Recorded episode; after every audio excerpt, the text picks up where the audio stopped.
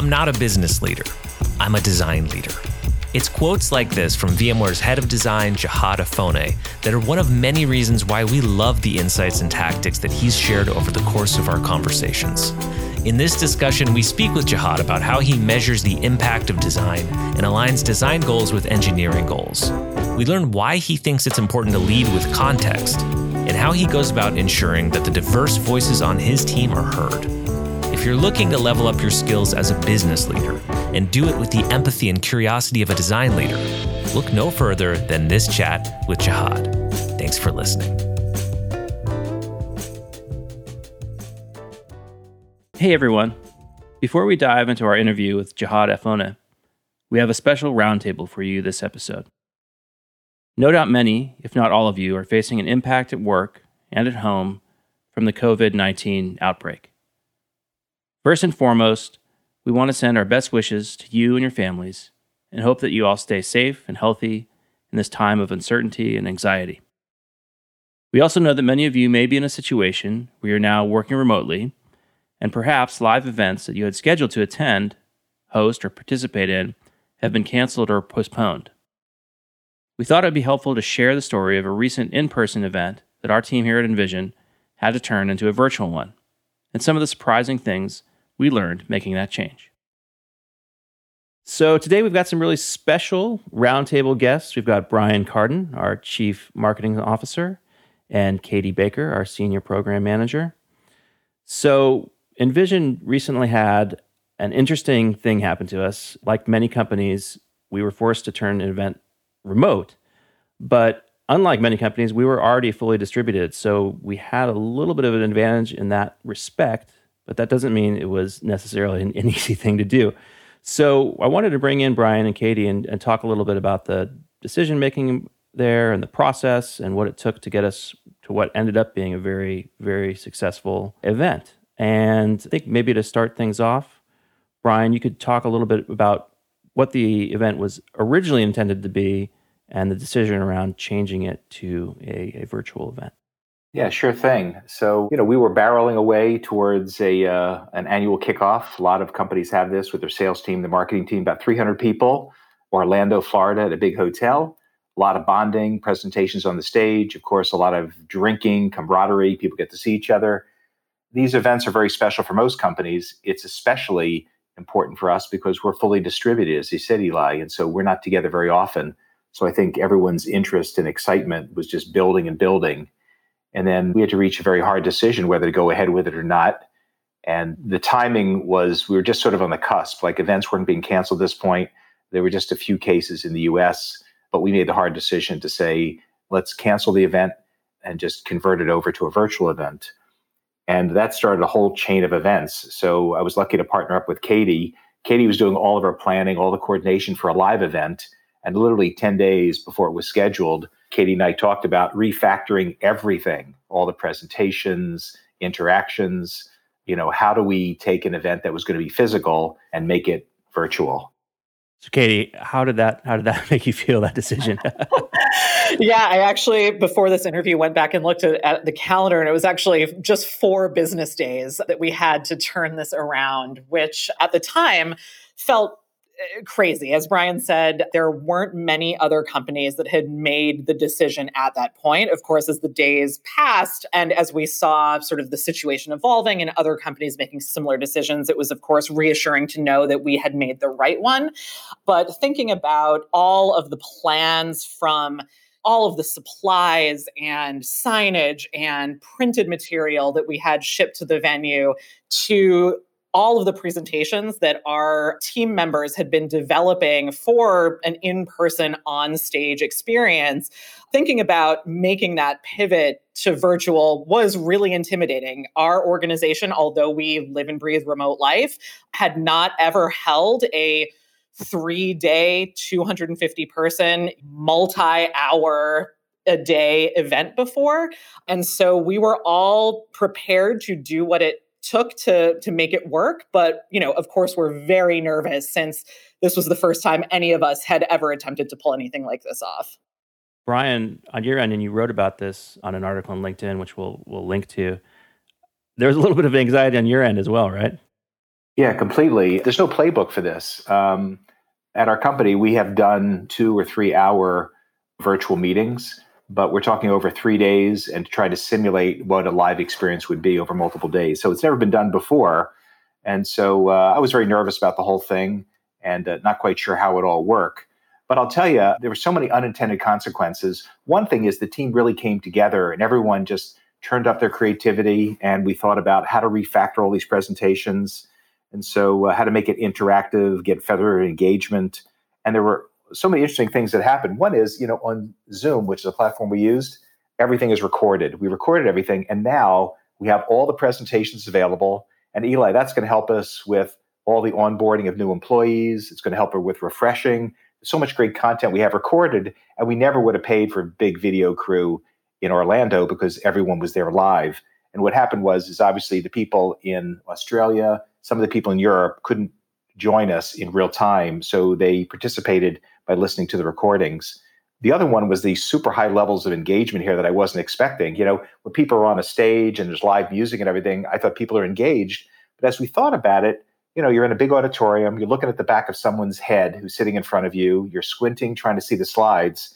And here, you know, you're looking at a screen. Um, you have the chat function. So there's this whole other series of communications happening. You know, when you're a speaker on a stage, you just get applause, you get some laughter, you don't get that much feedback. But as a presenter, you're getting literally thousands of chats. And it was very exciting for the presenters to see in real time as they're presenting, like the audience really getting excited or having questions. So it felt very participatory and the engagement levels were unbelievable. And so all these interesting things sort of happened. And Katie and team came up with all these funny things like we did a session. Well, why don't you talk about some? I guess that desk or cribs or some of the other things you guys came up with, Katie.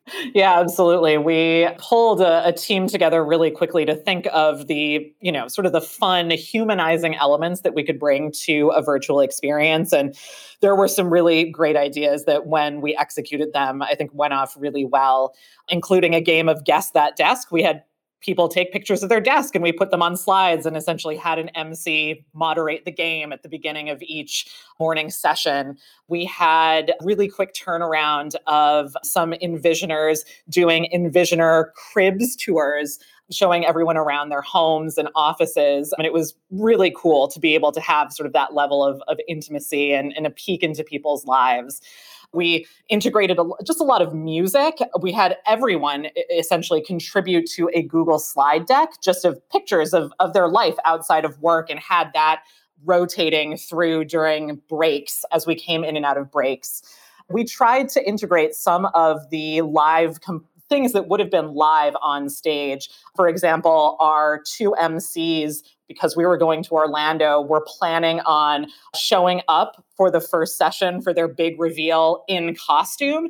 And while one of our MCs was located in Australia and unfortunately couldn't be with us, you know, in real time when we were doing this virtually, the other MC, Emily Campbell from our design transformation team, put on her Cinderella costume, full Cinderella costume, um, and showed up for us. We played some, you know, bibbity bobbity boo intro music and cut to her on screen, and it was it was pretty hilarious and I think set a really light tone and fun tone for the rest of the event. You know, looking back at the event, there was obviously the the con of not being able to see each other in face, which we as a distributed company just don't get to do that often. But but aside from that, and this is open to both of you, do you feel that we got what we needed from the event? I was so surprised. It's not a cost issue. It's just so efficient to do it this way. You know, when Katie and I were talking about the live event, you have to build in breaks. And so I said to Katie, can we do 15 minute breaks? She said, Brian, it's a huge hotel. By the time they go to the bathroom, they grab some a bottle of water, they sit in their seat, it's a half hour. So these huge breaks that happen. And then there's all this like people coming up the stage and going down. So this refactoring really made it super efficient. We saved, you know, over a hundred, couple hundred thousand dollars in plane tickets and everything.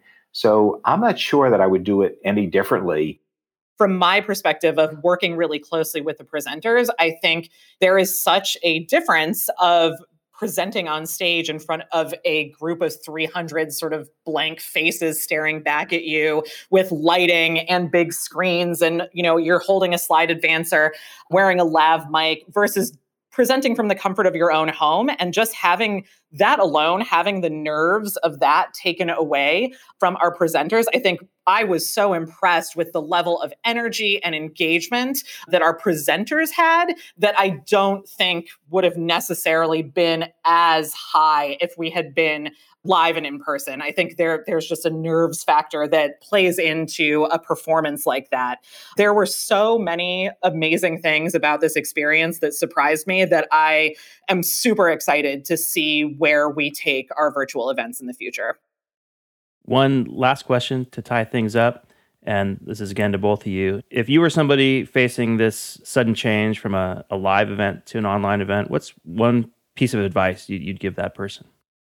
From my perspective, from the, the planner point of view, especially when it comes to all of your presenters and, and people who are participating from the presenter or video point of view, communication is key. One of the things that, that we did on the days of the event was we set up specific Slack channels just for the speakers that were speaking on that day and essentially made those channels our way to stage manage the entire run of show for that day.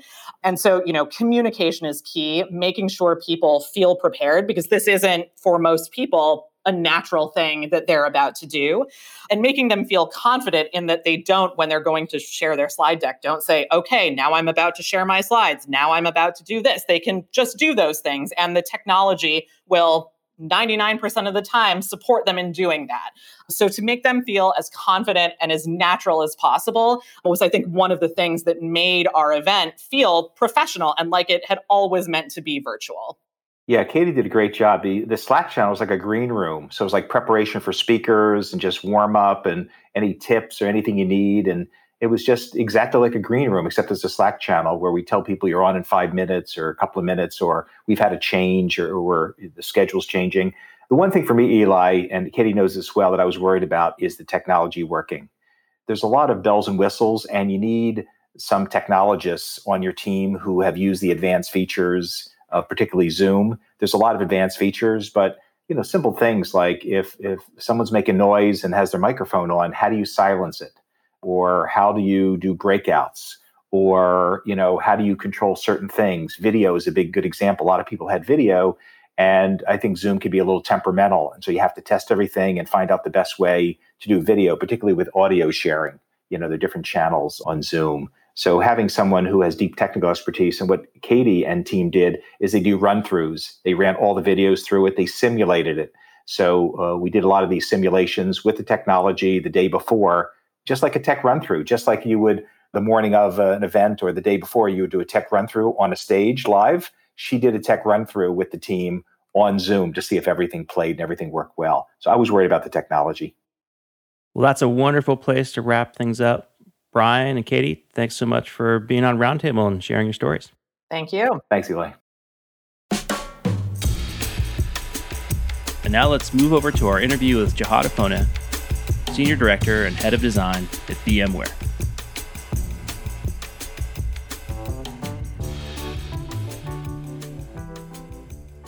Jehad Affoneh, welcome to the Design Better podcast. Thank you. Glad to be here. Jehad, we've been talking for a couple years now because you've joined us at Design Leadership Camp. It's a small, kind of intimate gathering of design leaders where we talk about the things that we're struggling with and uh, figure out how to unlock some solutions to those challenges. And you've shared a lot of interesting things that I want to jump into here. But first, I think it's useful to maybe start at the beginning. If you could just talk to us about life growing up and what was that like? Because I'm curious how that informs your work today.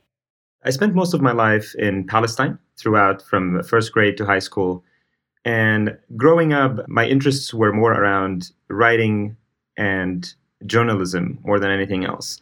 Partially because of the situation in Palestine and telling the story was a big part of my life.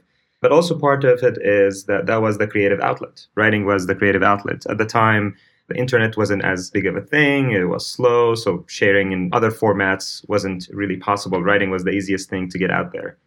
And as I started writing more, I started realizing that the best way to share your writing is and go have dozens of people read it versus a few people read it. There wasn't hundreds or thousands, but dozens at least of people read it, is the internet, is to share on a website or to create a website At the time, the tools were not that great. So uh, I started learning coding as a way of, I want to build my own website just so I can put my writing out there. So coding was the means to an end. And as I started doing this, to me, coding became very interesting. So I would spend more time writing code than writing. And that became interesting on its own, regardless of what I want to publish. That became an interesting thing on its own. So I started when I was, I think, 14, 15. I started a news website uh, at the time. And I was my own reporter and producer and customer service and website creator and programmer. We, and I'm doing air quotes, we had different names and different titles, but it, it, was pretty much the same person. My dad really spent a lot of time with me. So it was a bonding exercise between my dad and I as well. Mm. So I would come back from school, I'd do my homework, he'd come back from work, and then we spend, you know, 8 p.m. to 4 a.m. just writing and publishing and, and wow. coding. And yeah. Your, your dad was cool with you staying up until 4 a.m. and then going to school? I think he enjoyed it as much. We did it for a few days, then it became 2 a.m. because both of us needed to be awake at some point. And I think a lot of my memories of that time are uh, not just positive. That you know, I remember that time fondly, partially because I was learning a new skill and enjoying it. I was spending a lot of time with my dad on something that we're working on together, and I was actually producing stuff that people started reading more and more of. So, what were you writing? What were you publishing at 14 and 15? We started with news stories. So we would take news stories that are happening mostly locally and then write around it and publish it. Obviously, it was really hard to be big news agencies to the news. So we focused more on local news stories happening in cities in Palestine because that wasn't really as highlighted in global news, obviously. And are these, are you talking to people that you know in your neighborhood and Pretty that much, sort of thing? Yeah. Or? Yeah. yeah. Okay. Um, and we created a few tools that, for example, I saved some money and I bought a, a, another SIM card at the time, like another number. And we had that number on the website to say if you have a tip anywhere in Palestine, you can text that number your tip and we'll verify it and then we'll publish it. At some point, we had dozens of text messages a day to sort through. It became the place you drop tips because, you know, for citizen journalism wasn't a, much of a thing back home at the time, but it offered a venue for people to, a lot of the time, vent. So what they report is not necessarily news in the grand scheme of news, but things happening in their local community. Then we started writing articles and political articles. Part of it was because writing articles and opinion columns was unique on its own. You didn't have to beat anybody to an opinion article versus beating someone to the news. There were probably 40 authors on the website. In reality, there were like four or five. But we would write at different names to give the perception of reality. Fake it till you make it. Was this dangerous in any way? You know, thinking about writing in Palestine about political opinion, it seems like that's not necessarily a safe activity for a young person. I don't think it was dangerous in the context of the local community. I think, or at, at, least at the same time, I didn't think about it that way. It was dangerous in terms of political opinions that were against the occupation or that might have been seen as a form of resistance. Mm-hmm. Thinking back about it, it's funny when you have a lot to lose, you think about things differently. At the time, I didn't really spend too much time thinking about is it dangerous or not because the environment around me was dangerous enough that the calculation wasn't really there.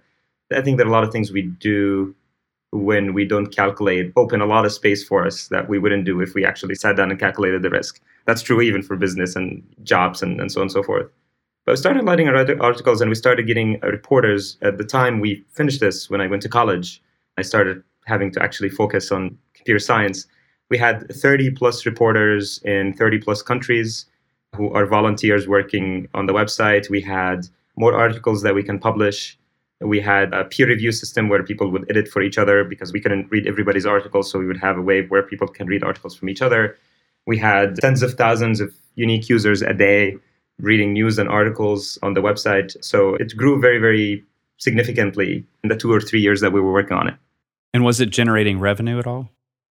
From there, we kind of created a network of websites. So the news kind of website remained a, a big part of it, but we started also doing things like the time file sharing was a big deal you had all the forgot the names, but I think like Megaupload and mm-hmm. RapidShare and all of these things where people shared files was a big deal because Dropbox didn't exist. So I had one of those sites that was extremely popular in Palestine and the Middle East. We generated revenue more from these sites than the news website. But at the time, most of the revenue, I would say, if not all of it, went into buying more servers. AWS didn't exist, so you would, you know, right. you would go to SoftLayer and rent actual hosts and rent them for 30 days, pay in advance, and then try to make advertising money to cover for it. It's funny how things have changed. Right, and ironically, you're at VMware today, so yeah, yes. technology is pretty pretty easy to come by. That's actually interesting because I think a lot about that time and the difference in how we do things as part of my job today. Having been part of what is the alternative really helps in the perspective of what could happen. Let's talk a little bit about. I'm going out on a limb here, but probably not a lot of other 14 or 15 year olds you were hanging out with were as ambitious and as involved in an endeavor like this as you. So there's some initiative that you have. You also talked about this risk calculation that is kind of part of your thinking from this young age. How do the lessons that you learned working on publishing as a young man, how does that inform your work today? I think it does in many different ways. It, it, stuck with me that most of the time, if you build it, they'll come is true. And most of the time, it's how long are you willing to take that journey alone or with a very few people till others decide to join you on the journey? Because what seemed like a very long time, nobody was sending us articles, very few people were reading. And this is months and months of very late nights and very low readership, very low number of people sending us stuff to publish. And then it skyrockets. That remained with me, which is you gotta jump face first and then believe in it for it to happen. Obviously, that's not always true. I've jumped face first into a lot of stuff that didn't work, but it's still something that stuck with me. The other one is I think there's probably a combination of different things besides just that specific experience. I think living in Palestine has taught me a lot about leadership in many different ways. Not having the structure we have in the US, not having the same processes that have been already defined and followed sucks most of the time, but at the same time enables an opportunity for you to come in and set these processes up. So where things are not organized, coming in and organizing things and being the one that can bring clarity to ambiguity becomes part of the job because otherwise you can't achieve what you want. And that remains with me. Coming to a messy situation, analyzing it, figuring out where I need to be in three, four, five years, and then starting to draw the path from there. It has probably some roots to the way I grew up and, and where I grew up. The risk one is another one where I think risk has a different definition to different people based on a lot of different factors, including what you have to lose, your experiences previously, your experience even with risk, and how much was the reward, and, and so on and so forth. To me, a lot of risk that I take on daily basis that others might shy away from is very little risk. Because in my mind, when I think about risks that I've taken throughout my life that were truest risks growing up, putting it into perspective, whatever risk I'm doing today is okay. Having that perspective, having that background has really helped in, in reorienting what does risk mean. And to some extent, actually reorienting what stuff do I actually spend time worrying about and what stuff do I not. Yeah. Support for Design Better comes from Uplift Desk, creators of office furniture designed to help you work better and live healthier. It's been estimated that the average person will spend one third of their life at work. Sobering, huh? That's roughly 90,000 hours at work over your lifetime. Imagine what happens to your body if you're working with bad posture and poor circulation. It can be devastating on your health. That's why Eli and I love Uplift Desk and their ergonomic desks and chairs. Uplift Desk makes solid, well constructed standing desks that you can customize to match your workspace. And they have a wide variety of incredibly ergonomic chairs. My personal favorite is the Humanscale Freedom Chair. I'm sitting in it right now. For professionals like us, investing in the right tools, especially our desk and chair, is essential. You're going to get free shipping, free returns with free return shipping, and an industry leading 15 year warranty that covers the complete desk. Eli and I love their products, and we know that you will too. Give it a try. Go to upliftdesk.com and use code DesignBetter5 for 5% off your order. That's U P L I F T desk.com to get 5% off your entire order with promo code DesignBetter5. I've heard you say, I'm paraphrasing here, but like, what do I have to lose? You know, right. I'm going to try something out. I'm going to put in my best effort. I'm going to try this out. This seems a little bit risky. I'm going out on a limb, raising my hand for some leadership thing or pushing. This could be a managing up thing, any number of, of things in your career. But that perspective of growing up in Palestine, like, what do I have to lose? It's all comparatively less risky. And by the way, I think you don't have to grow up in Palestine to have that perspective. I think all of us have. We talked about context offline before we started this conversation. I think a lot of time things seem a lot more risky while you're in them versus if you stepped out and looked at them objectively, even if you're the one in it. A lot of my conversations with my team and others start with what do you have to lose? What's the worst thing that can happen if you do this? And if the answer, you know, well, we might lose a day worth of work, is that risk worth it? And the chances are probably is.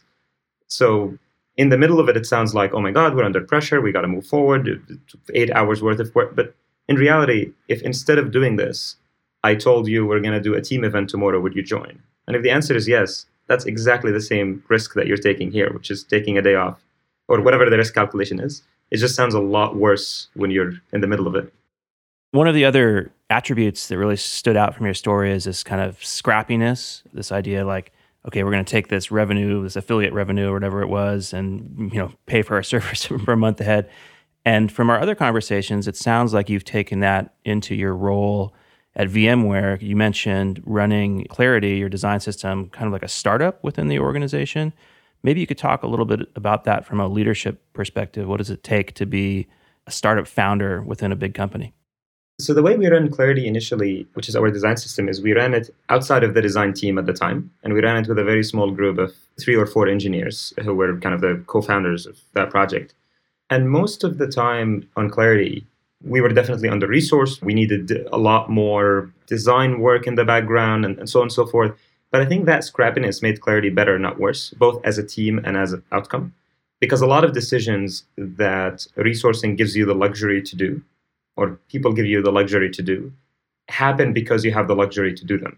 So, for example, if I give you two engineers and say we need a design system in 12 months, versus I give you 12 designers and, and 100 engineers and I tell you we need a design system in two months, the quality of that design system, the difference between these two, my bet would be it's not going to be very different, not very high.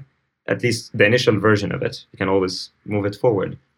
But the amount of time and money you're spending on it is vastly different instead of figuring out the color palette that you can change, tokenizing it, and then you can change it later and, and making sure it's accessible, the basic stuff, you're probably going to spend six months on color research to ensure that the brand meets the whatever, you know, and that's that's good work. That's not, you know, not too I love colors too. But the ROI between a week and six months is very low.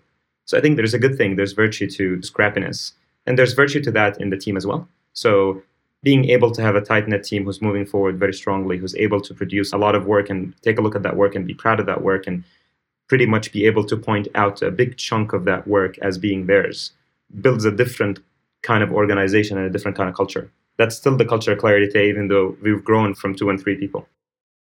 It occurs to me that your early work managing servers, writing code, writing, reporting, all of these things, you're kind of seeing the organization from all perspectives.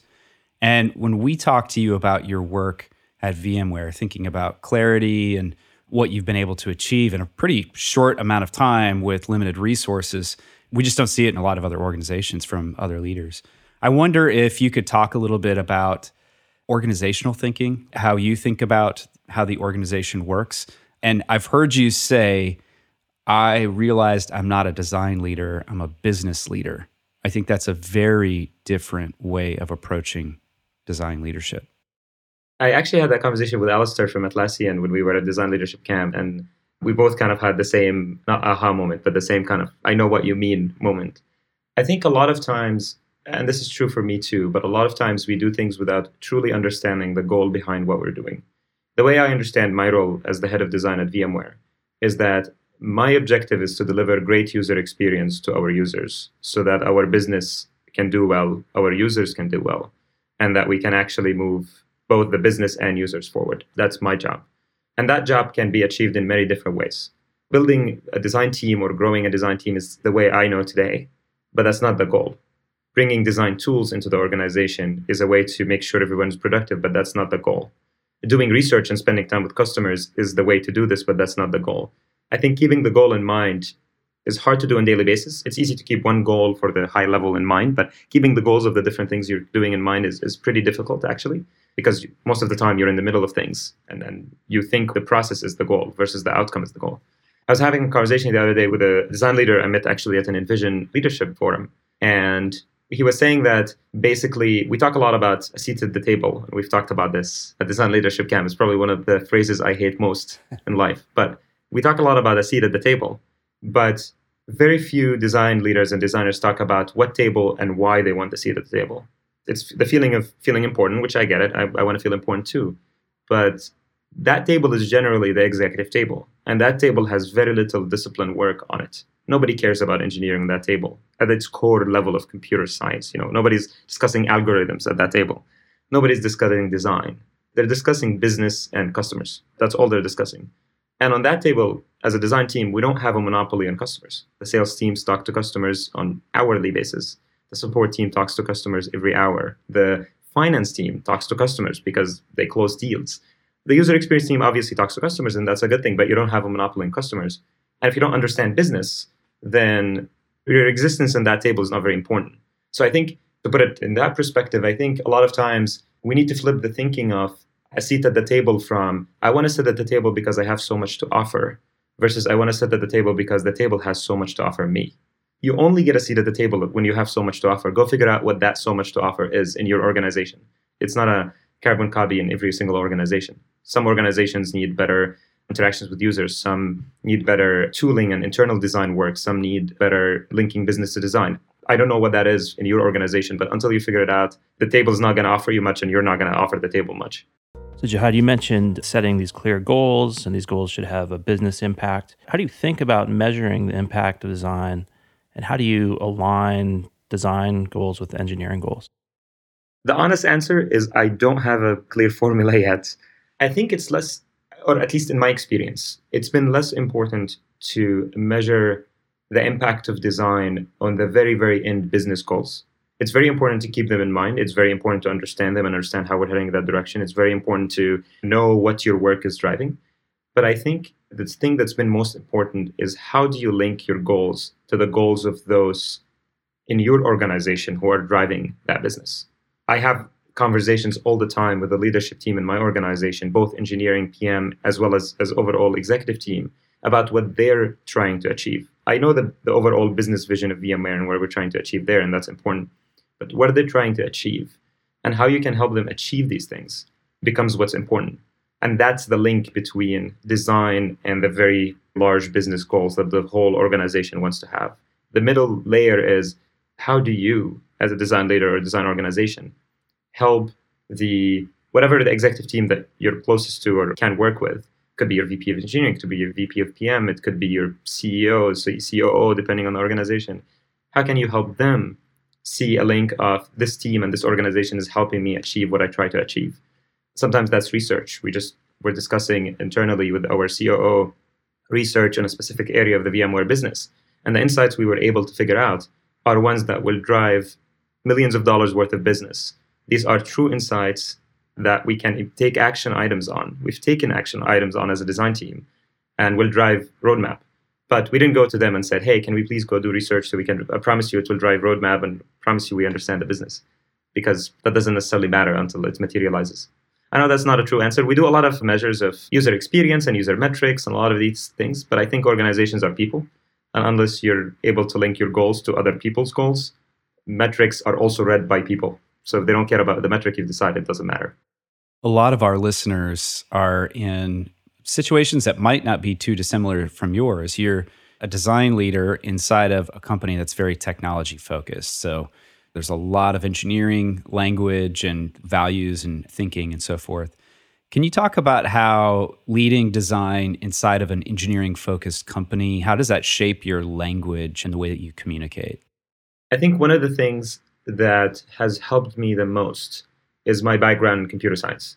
And I know not everyone can go get a computer science degree in, in the meantime, but I think basically understanding the language of whomever you're speaking to and being able to speak to that language changes the conversation dramatically. So when we talk about design, my analogies are code analogies with the engineering team. So when we talk about, for example, I had a conversation this week about how mockups are implementation. You don't talk about implementation until you build architecture. Architecture is the story. We need to figure out the story first. We don't build architecture without understanding the underlying systems. The underlying systems are our users and requirements. We need to understand what they're thinking about to build the architecture and then build implementation, which I understand. I think for a lot of engineers, design is the mockup. because that's the delivery I get. That's what I look at, and I end up implementing it. I do understand that the design team goes and talks to users and does something in the middle, maybe research, but even I understand the details. That's great, but at the end of the day, I get a mockup. The thing that's true though is their delivery to the business is code, and they don't like to be measured by lines of code, which is fair. Having a shared back and forth empathy makes a huge difference when you're talking across teams. The other one is I was thinking about, uh, about this a lot this week. I wrote about it. I think as designers, generally, we do a lot of work and a good job of empathizing with our users. But we spend very little time taking that skill and empathizing with our cross functional partners. Part of it is because with users, you prepare for it, you do a research plan, you go outside, you talk to the users, you know you need to empathize because that's the job, and you turn on the mental model of I'm empathizing. With cross functional partners, that's not always true. The reality, though, is empathizing is a skill that you should be using across the board. You use in real life too, or outside of the job. But using it with cross functional partners makes a huge difference. To be fully honest, that wasn't always the case for me. But I started thinking about this over the last few years, and every room I walk in, it doesn't matter what my previous experience with that person. Every room I walk in, I assume everybody has the best intentions. They want to do the right thing, and they're doing their best. They're here because they actually want to do the best they could. They just need context. And my job is to bring that context to the room, and my job is to help them empathize with me and what I'm trying to do, and empathize with them and what they're trying to do.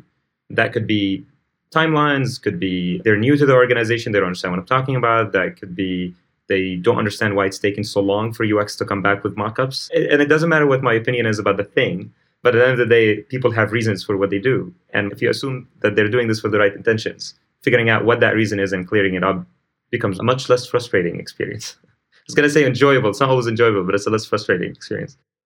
Absolutely. I think that assumption of good intent would go a long way towards improving the whole social media sphere as well, and not to mention the yeah. divisive nature of uh, political discourse in our country. So you mentioned this empathy with engineers, which is fantastic. And do you have any tips, any pro tips for designers who may not have that computer science background? Are there any ways to learn the language or just communicate better with engineers that you could share? I'm kind of trying to put my engineering hat on and, and try to think what would have been that for me. If you've never written code, if you've never done any engineering work, it, it is worth it to take a. It's different for different people, but take a week, take a couple of weeks, and take a look at what does it mean to do engineering. Because I think just like you want your cross-functional partners to understand how long it takes to do design and why it takes so long to do design, and we want everybody to be part of our design process.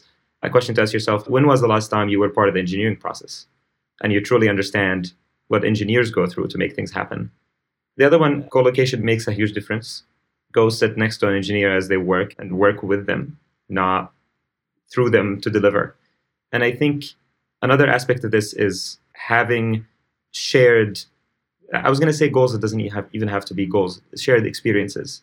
I find it that I work best with teams that I'm able to talk to, that I've maybe went out on a team event with. I've had a previous conversations that are not related to the work we're trying to deliver. And I'm not just talking about like fluff conversations about how are you doing and moving on. It could be deep conversations about design and engineering, and but it's not in the context of we need to deliver this. What do you need from me, and what do I need from you? Conversation. So trying to actually build that empathy at a personal level makes a huge difference, especially if that's the engineer working on your project or you were working with them on this project. Even our language is interesting. We say this engineer is working on your project, and they say this designer is working on your project versus we're working on a project together. Jehad, you recently had a gathering of all designers, and I think it was the first time that you've done that. Is that right at VMware? The first time we've done this globally for all designers at VMware, yeah. Can you talk about what was the thinking about getting all designers together? You also had executives present, there were some developers that were present too. What's the thinking of getting people together and thinking about our many listeners who might need to do something like that or are thinking about that as well? Like, what's the potential value to doing that? As a design organization, we've been growing significantly over the last couple years, really which I'm assuming is true for a lot of organizations based on the InVision report on hiring uh, product designers specifically. Out of a team of 100 plus people, 50 to 60% of everybody on the team joined in the last 12 months. That statistic is probably going to be true for the next couple years too. So most of the team will always have joined in the last 12 months. This means there are a lot of people who we're talking to them about end to end stories and the importance of breaking boundaries and silos and working from a user problem perspective versus a product and feature perspective. But there are people who've now never talked to each other beyond Slack and email. So value one was actually putting faces to the names and bringing people together, just to what we just talked about, about empathizing with each other as one team. The second one was allowing them to invite their own cross-functional partners that they'd like to be at the conference. So everyone had the chance to invite the people they're working with. So you don't need to explain design. Here's a place where we all can sit down and talk about design together. And not necessarily about design, but about the company's approach to user experience. It was also a place where we can re-emphasize the commitment of the company to design and user experience. So we had our CEO who spoke at the event. We had a few other executives who both attended and, and spoke at the event. And they mixed that vision of business and delivery with how does design move us in that direction. They've both heard how design moves us in that direction and they've shaped that conversation. So it brought the business perspective into it too. And then we focused a lot of our time on workshops. So shared interests with cross-functional teams that are not around products or services. So this is not about product X or service Y. This is about you're interested in voice design, you're interested in interaction design, you're interested in motion, you're interested in how the specific business that we're trying to get into might be impactful to different areas. And these are sessions prepared and delivered by designers on the team. So value three was getting people from different interests to talk in a face-to-face manner. The other one, kind of a, not necessarily a top goal, but we offered the chance for a lot of designers who've never spoken at conferences, never spoken at meetups, to speak with a group they're comfortable with face to face. Many of those have now gone to submit their stuff to conferences and meetups and can talk about it. So it's expanding the reach of VMware design. But the core thing goes back to we want the whole team to feel like one team. If we truly talk about end to end experiences and one design team, then we have to actually bring that team together to have these conversations. And the way we did it, which was extremely successful, I advise anybody doing this to do it, which is dedicate the third day out of three days to the design team only. So cross functional partners are invited to the first two days, and then the third day was just about the design team. We did workshops together, broke the team. Some team chose to do karaoke for an hour in that same conference room. It created a lot of conversations that I still hear about. We talked about this at Shape, and now I'm delivering this. Shape was the name of the conference we started the conversation at Shape, and here's the outcome out of it. I still see conversations today, three months after Shape or four months after Shape, that have started at Shape and continue, and hopefully they'll be carried forward in, in the second Shape. When you were at Design Leadership Campus last year, we had these breakout sessions where we discussed topics like diversity and inclusion. And on that specific topic, I wasn't actually at that breakout, but Aaron relayed to me that you had some really great tips around making sure that diverse voices are heard at meetings. Maybe you could talk a little bit about that. Diversity and inclusion is close to my heart personally for many reasons. I separate the two. You can have a diverse team that's not inclusive, and you can have an inclusive team, but you don't have diversity. Usually, they're they're kind of related because if you have a really diverse team, you're more likely to have an inclusive one, and the other way around.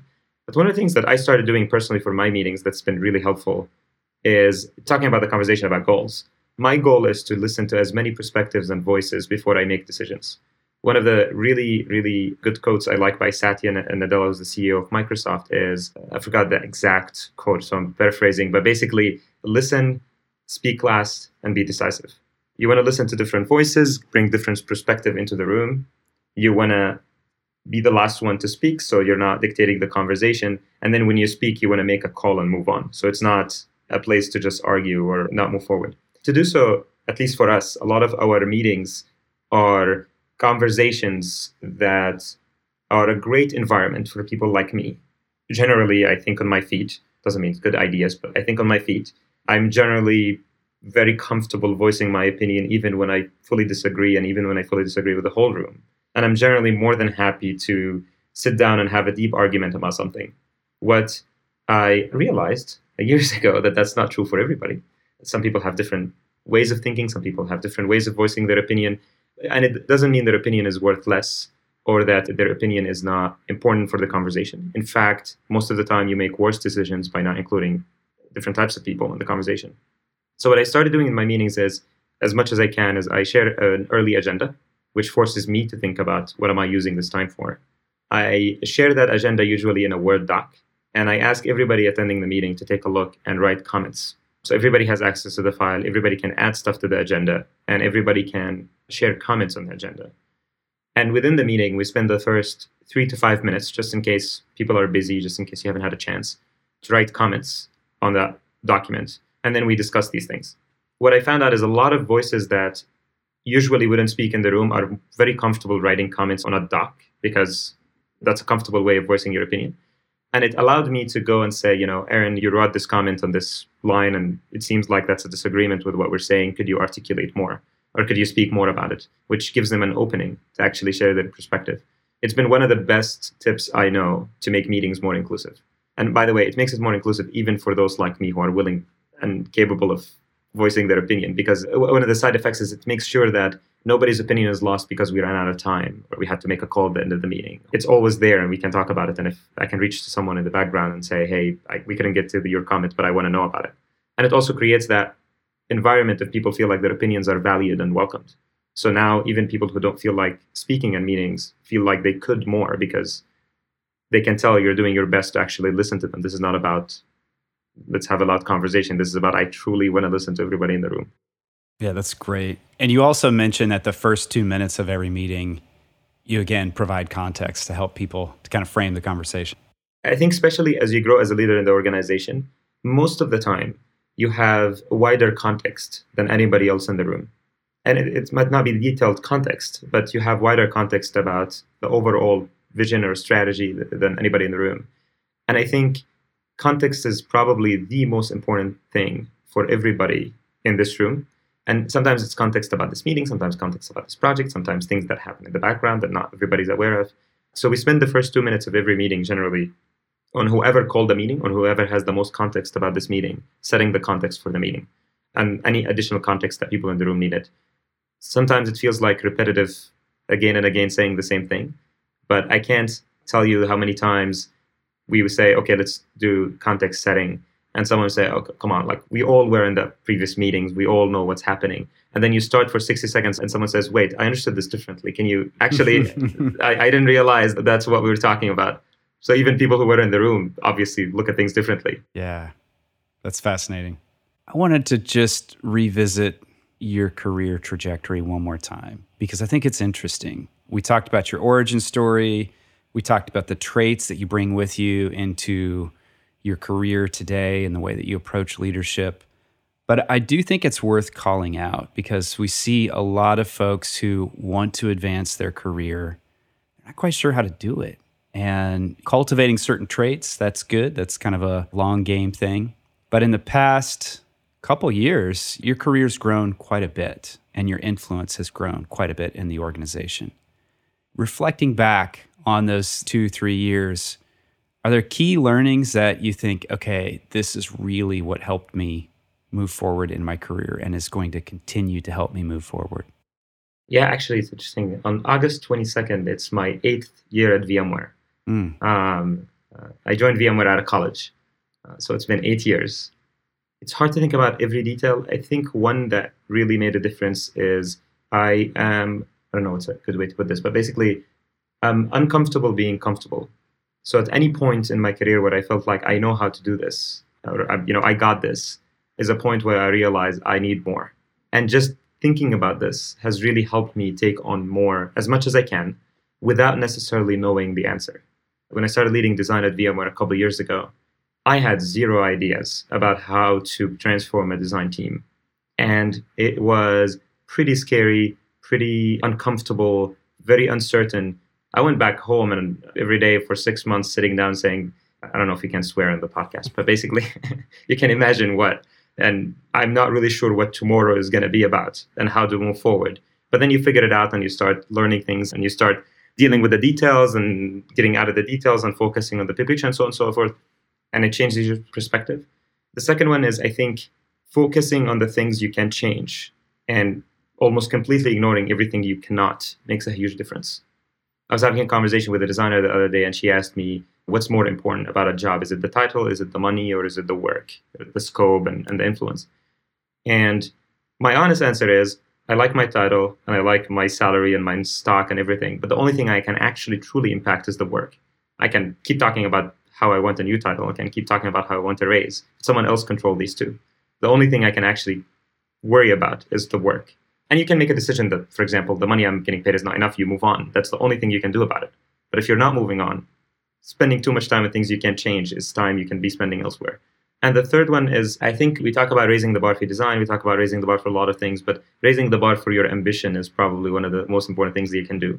When I talk to a lot of designers, the answer is, oh, it's not possible that I can move from here to here, whatever here and here are, in this time frame. And the answer is why? Well, a lot of people don't do it. Well, sure, but that's why average is not what you're looking for. And it's not a bad thing if that's not what you're looking for, but is that really your ambition? Or are you lowering your ambition to match reality? I mean, ambition by definition is not reality because that's where you want to go moving forward. But I think raising the bar for your ambition makes a huge difference. If you asked me eight years ago when I joined VMware as a new college grad, is your ambition in eight years to be where you are today? I would have thought, oh, there's no way. But the reality is, it happened and it could happen. And probably someone out there can do it faster. So don't even lower your ambition to meet my reality. What's inspiring you right now? Are there any books or podcasts or people? It doesn't have to be design or even leadership related, but what's inspiring you? So this is cliche, but true though. I'm really inspired by my team. I don't think I can count a day in the last year where I haven't learned something new from someone on my team. I'm especially inspired by junior designers on the team. I feel pretty old because I'm learning a lot of acronyms that I don't know and, and things that I don't know and new apps that I don't know. But outside of that, uh, I'm learning a lot of different ways of thinking that I haven't thought about. But in terms of books and podcasts, the podcast I recommend all the time is Planet Money. It's one of my favorite podcasts ever. Planet Money and The Indicator, which is an offshoot of Planet Money. I think just knowing how the world works in some sense and digging deeper into the finances, the guts of the system, and making one number very interesting over 10 minutes and the indicator is very inspiring storytelling. It's probably some of the best storytelling out there. And lastly, Jehad, where can people learn more about you and maybe more importantly, read some of the things on your mind? My goal this year is to write once a week. I have not done this really, but I try my best to write once a week. I write at mynameisjehad.com, jehad with an E. My goal is to continue to focus on once a week at least. Awesome. Jehad Affoneh, thank you so much for being on the Design Better podcast. Thanks for having me. Appreciate it.